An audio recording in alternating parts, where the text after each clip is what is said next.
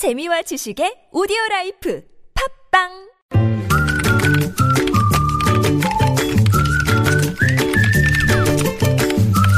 뉴스보다 재밌고 뉴스보다 뜨거운 무적의 댓글 시간입니다. 시사 칼럼니스트 이승원 씨 모셨습니다. 어서 오세요. 네, 안녕하세요. 자, 첫 소식이 뭐예요? 네, 오늘 정부가요, 국민연금과 공무원연금, 그리고 건강보험과 고용보험 등 그 8대 사회보험의 지출액 추계를 발표를 했습니다. 네. 네, 작년에는 106조 원이었는데, 2025년, 그러니까 앞으로 한 8년 뒤죠? 네. 그때는 219조 8천억 원으로 급등할 전망입니다. 두 배로 뛰네요. 예, 그러니까 네. 연평균 8% 이상씩 늘어난다는 건데요. 음. 아무래도 사회보험 지출 중에 가장 비중이 큰 거는 이제 국민연금 그리고 건강보험입니다. 네.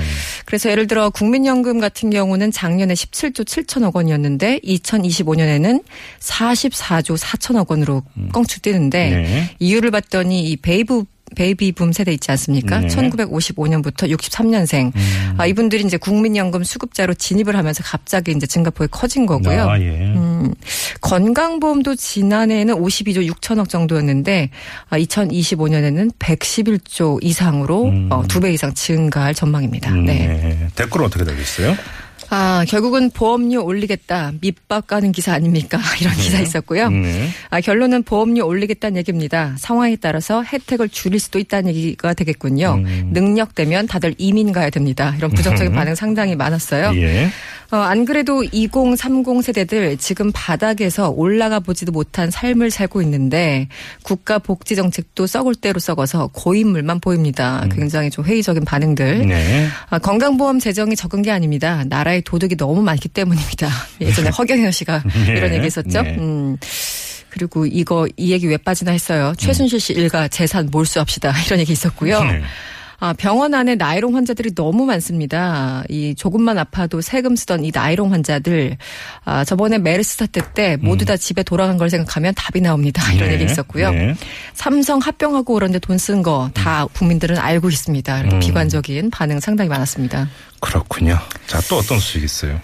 아, 이 다음 것도 좀 우울하네요. 일, 일단 취업 준비생들이 여러 가지 고민이 있는데 네. 이제 뭐 상반기 신입 사원 꼭 뽑지 않습니까? 네. 그런데 이 서류에 적어낼 게 굉장히 많아요. 근데 꼭 어떤 회사에서 희망 연봉을 써내라고 한다고 하죠. 음. 저도 예전에 무슨 원서에 이런 거 써낸 적이 있었던 것 같긴 한데. 네.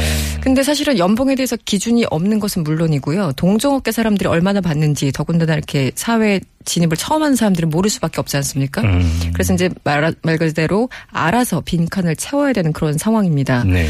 어, 그래서 이제 일각에서는 경력 사원도 아니고 아무것도 모르는 신입 지원자들에게 이런 걸 왜 물어보는지 이해가 안 된다. 그러게요. 분- 맞아요. 음, 예. 분통을 아, 터뜨리고 그렇다고 있죠. 뭐, 그 많이 쓰려면 그만큼 줄 것도 아닙니다. 그러, 그러니까요. 예, 예.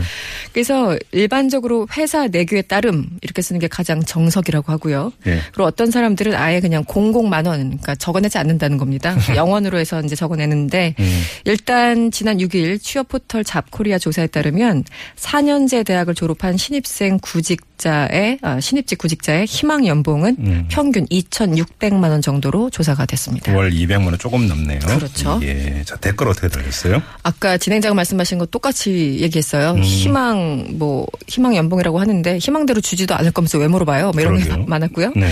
아, 이유는 하나, 당신의 노예 정신이 얼마나 되는지 회사 측에서 알고 싶어서 물어보는 겁니다.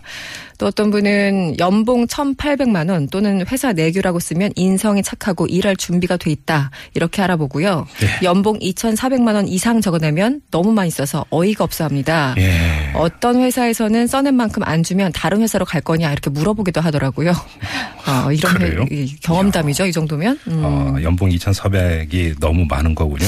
그러니까요. 네. 월세 내고 하면은 굉장히 적은 돈인데, 음. 네.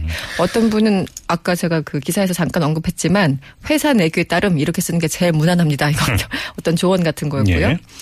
음, 애초에 연봉이 얼마인지 의무 의무 고지하도록 법으로 규정해야 됩니다. 네. 연봉도 모른 상태로 시간과 차비까지 들여서 왜 면접까지 가야 되는지 정말 모르겠습니다. 네. 아, 국회에서 빨리 법제화 해주세요. 예. 어떤 분은 전형적인 악덕 업주가 쓰는 방법입니다. 좋은 회사는 연봉과 복리 후생을 이미 정해서 모든 사원에게 미리미리 알려주고 있습니다. 예. 예.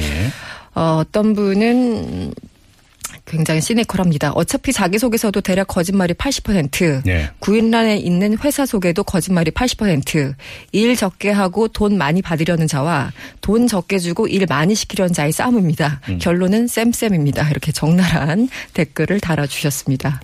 제 3인칭 관찰자 10점으로 쓴 겁니까? 잘 모르겠는데요. 네.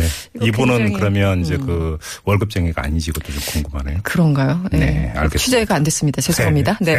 이승원 씨였습니다. 고맙습니다. 네, 고맙습니다.